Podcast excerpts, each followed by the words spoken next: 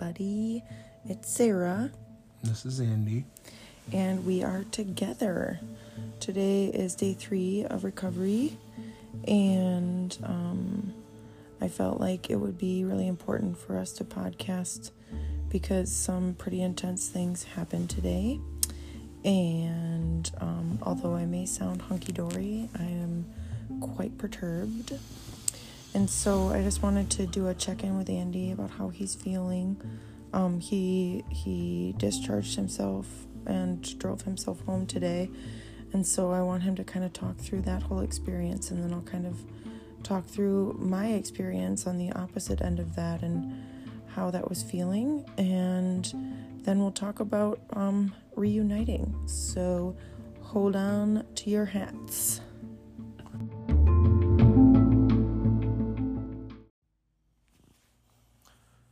So today was my last day in the hospital. Um, I couldn't sleep very much. Um, a lot of interruptions, a lot of, uh, you know, taking vitals and making sure my meds are being taken. Um, so I was pretty tired, so I just I wanted to get home. Um, I met up with the with the doctor and we went over my medication list and um, And what are you taking? Like, what are all the things they recommended for you? I'm taking uh, stuff to inhibit my drinking. Um, I'm taking stuff for high blood pressure. I'm taking uh, multivitamins, and I have nicotine patches. Um, yeah, and then I also have sertraline for depression, and I have Adderall for ADHD. But that was before all of this. But I'm actually going to start doing that as a regimen and not just do it as a you know when i remember type ordeal um so yeah tonight's my uh my first night back in my bed um with my wife since uh since it all happened um and it feels kind of surreal it feels kind of nice uh to be back home um read to the kids uh, to put them down, gave them a bath and stuff. That was really nice. Um, but yeah, so uh, I'm checking out. Um, the doctor and nursing staff at the VA were very nice, very helpful. Um, they walked me out, showed me where the pharmacy was to get all my medicine, and then they walked me out to the parking lot to show where my truck was. Um, and then I I drove home and I'm not gonna lie, part of me wanted to buy alcohol, um, but I didn't. So I'm proud of that. But uh, one thing I did do was uh, buy some tobacco. Um, so that was that was hard, and when I had some, I didn't feel right. I felt nauseous. Um, so I got rid of it um, the at least the stuff that was in my mouth. Um, yeah, and then I uh, I got home and I was exhausted from the driving and from the hospital stay.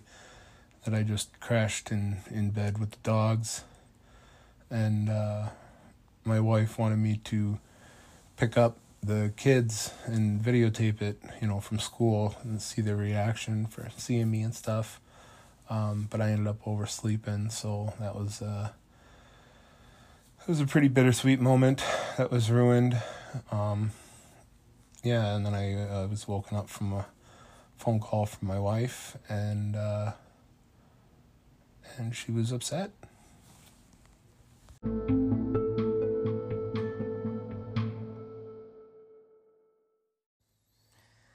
So it's really interesting hearing about Andy. I feel like Andy's very much just like this happened and then that happened and then that happened and I think I'm much more about how I felt.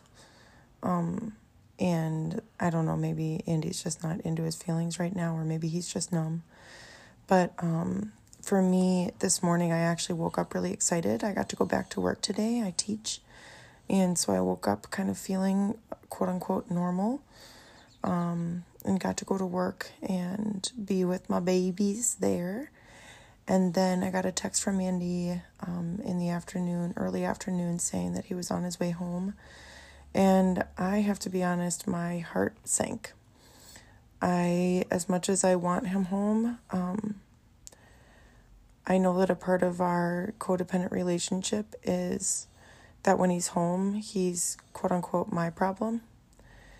And it felt kind of nice to be free of that burden for a few days. And so when I heard he was coming home, I instantly went into anxiety panic mode and tried to just push it down while I was at work. Um, but I've kind of gotten into this system or this rhythm of um, anticipating failure from Andy, which is not a good feeling for me to have for him. I, like, I feel like I need to hold myself, ourselves, and himself to a higher standard than that. Um, so, yeah, when I called to see if he was getting the kids, I had just left a meeting with my boss, which I thought I would be able to do since um, he had said he could go get the kids. I also physically could not get the kids because I still had a bunch of Andy's stuff from his apartment that we cleaned out yesterday. Um, and so there was no room for car seats, and there's no way the, the daycare would have let our children into my van. So thankfully, our um, our respite worker was available and can go could go and pick them up and bring them by. Um, but I I mean, again, I I think I just went into panic mode. Um, that here we are again, and I have to do everything, and I have to re- be responsible for everyone. Um, my mom is also here, and she also overslept. She thought she was getting them at five, not at four. And so she told me just to take a deep breath and that people make mistakes. And I was reflecting on that on my way home and realized that although Andy has had a very tough road and he has a very tough road ahead of him, um, I think I've started to get it in my head that he's not allowed to make mistakes. That he's already made enough mistakes and he's not allowed to do that anymore.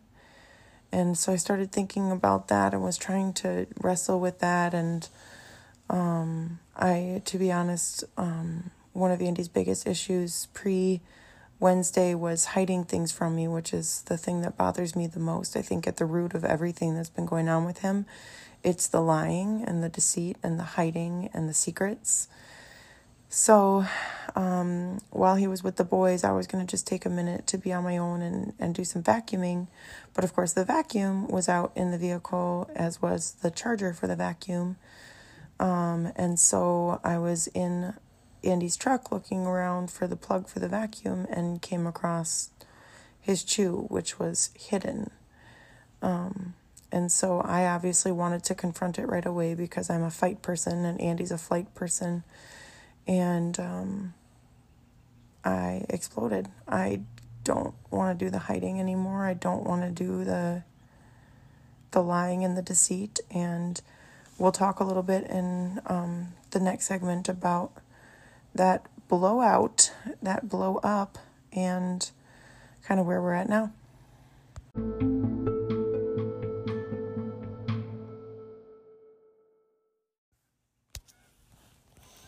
So, yeah, so we, you know, Sarah confronted me with uh, all the right reasons. Um, I guess in my mind, I was, I was, you know, quitting alcohol and I I know that I need to quit tobacco, and I know Sarah would love if I quit tobacco, and I know I would be happier if I quit tobacco as well.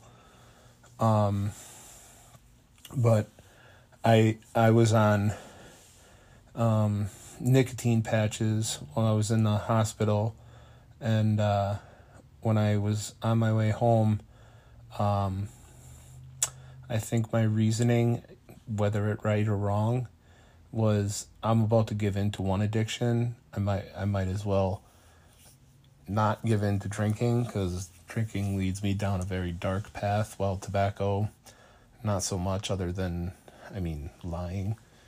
Um, so when you stopped, were you actually thinking? Were you actually literally thinking I need alcohol? No, I made the decision before I stopped, and I purposely stopped at a place that I knew did not sell alcohol. So they don't sell alcohol, but they do sell tobacco? Yeah, well, they sold beer. It was a gas station, but they didn't sell liquor. Um, yeah, I suppose my um, my alcohol of choice is, is vodka for ninety nine percent of the time. Which wasn't always the case. Which will yeah no I went to vodka because it was easier to get drunker faster, um, and I felt like I could, and it was cheaper. Because with beer my tolerance got so high, I'd end up having to spend 30 40 dollars on beer, um, just to achieve the same thing I could for a, a you know I could I it, I know the prices of vodka at multiple different places, which is not healthy as well. Um, like I know Woodman's down the street, they sell a bottle of a half gallon bottle of Woodman's for eight ninety nine, and that's the cheapest I've found it anywhere. So for nine under ten bucks, I could get a half gallon of vodka. Um, so yeah, that was and that would last me a day and a half if I was doing a good bender. Um,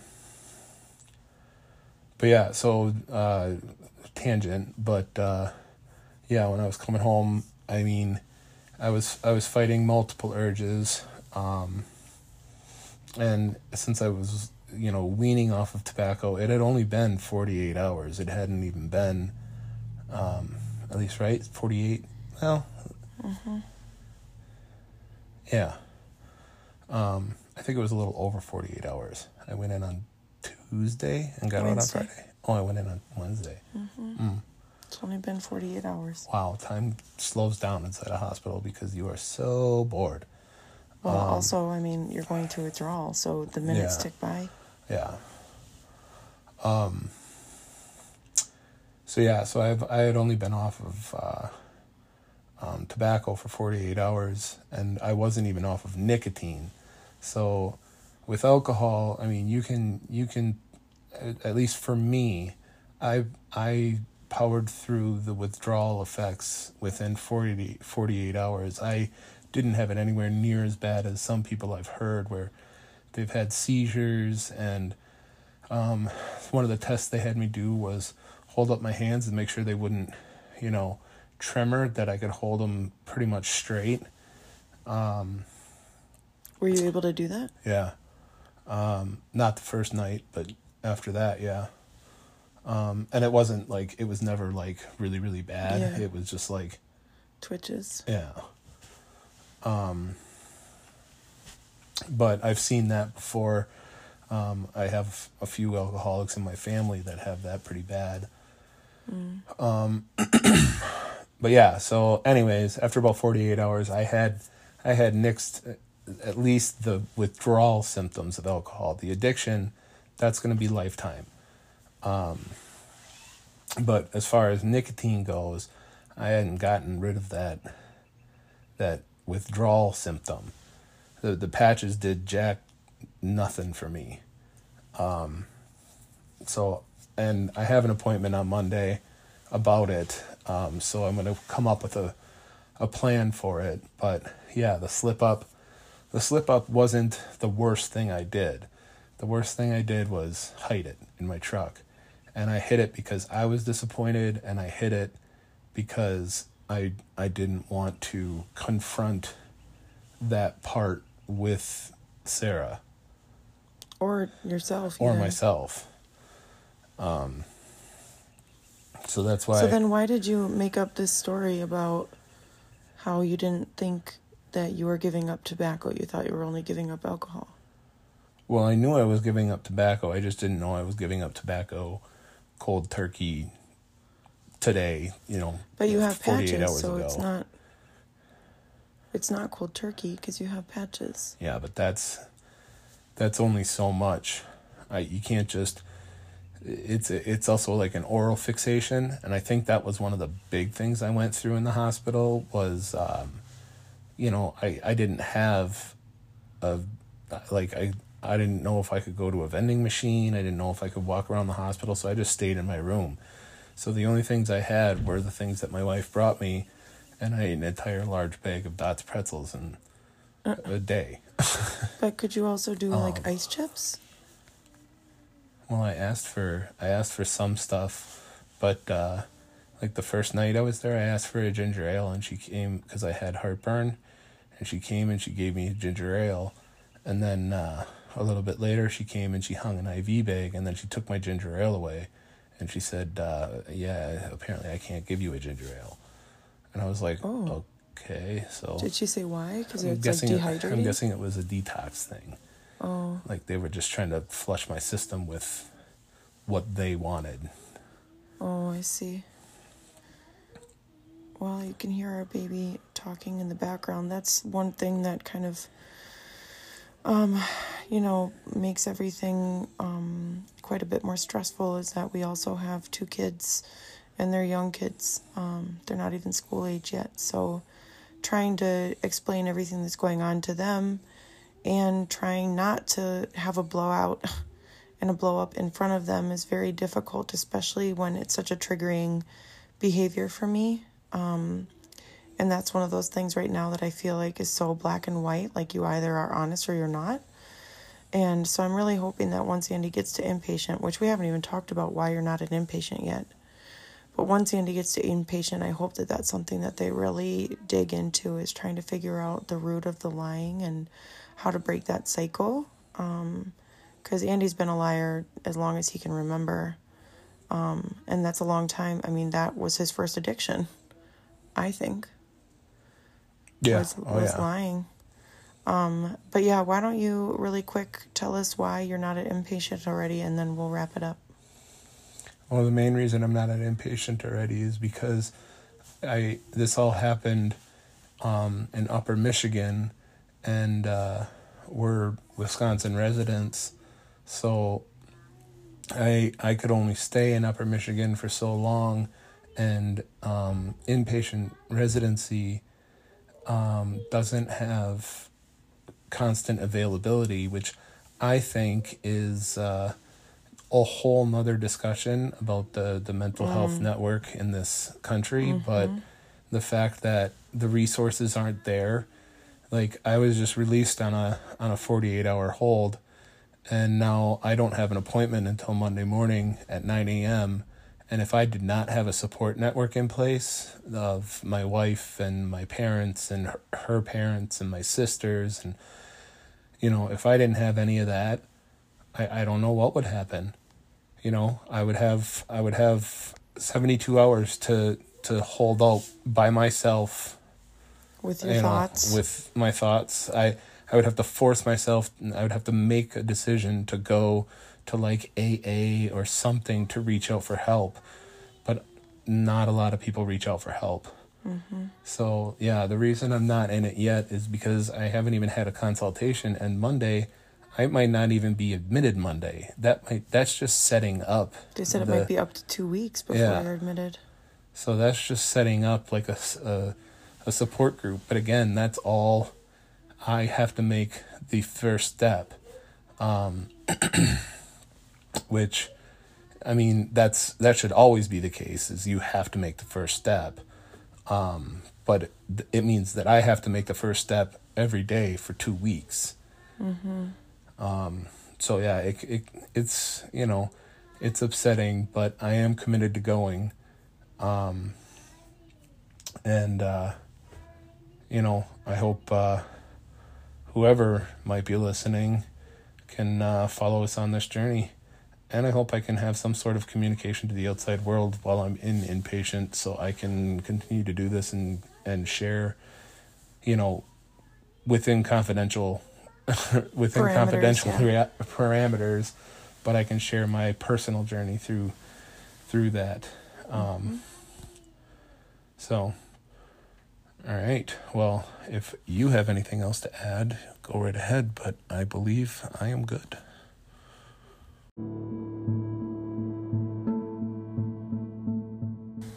So, can you just tell us a little bit about where you stand now with tobacco and why, and how we're gonna kind of get move forward? Because I basically, when Andy and I met, I told him that I wouldn't date him unless he wasn't a smoker. And unbeknownst to me, he did quit smoking, but he picked up chewing and had been chewing for three years before I even knew he'd been chewing. Um, and now here we are, um, year seven, and that's still a part of, of his life. I had, I think, at one point decided, you know what, it is the lesser of two evils. I'd rather have him chew than drink, or I'd rather have him chew than lie. Um, but I think today I had that kind of harsh realization that, like, you know what, Andy can do hard things. He just went through detox, and that was hard, really hard. And I know that he's strong enough. I just don't know if he knows that he's strong enough. And so, I mean, we had to have the conversation that, like, this is a new lease on life. And if we're saying new lease on life, that means, like, you are not doing anything to, like, really murder your body. So, where do you. Where do you sit now with your tobacco journey? Well, I, I totally agree. I, I want to quit. Um, it is a matter of, you know, willpower and fortitude, but also I, you know, Monday I have another meeting um, to set up my tobacco cessation and stuff. So um, tomorrow we're gonna be going through all the paperwork and whatnot to make sure that I don't miss anything and uh, get everything organized. Um, and just and, trust the professionals. Yep, and make sure. So again, t- as far as the tobacco goes and the drinking goes, um, you know, the next couple of days are going to be tough. Um, Saturday, Sunday, it's a weekend. Um, but what's nice about that is my family will be home um, all day. Like my wife won't have to go to work or anything. I won't have to be alone. Um, so I, I don't think it'll be too tough. Um, well, and speaking of not being alone, um, our little one is crying for daddy. Yeah, he's going. So bananas. we are going to be over and out for tonight, but we're going to pick this up tomorrow and talk a little bit about um, what it means to be the caretaker of someone who kind of needs that support and um, what it means to be the person that needs the support. So tune in tomorrow.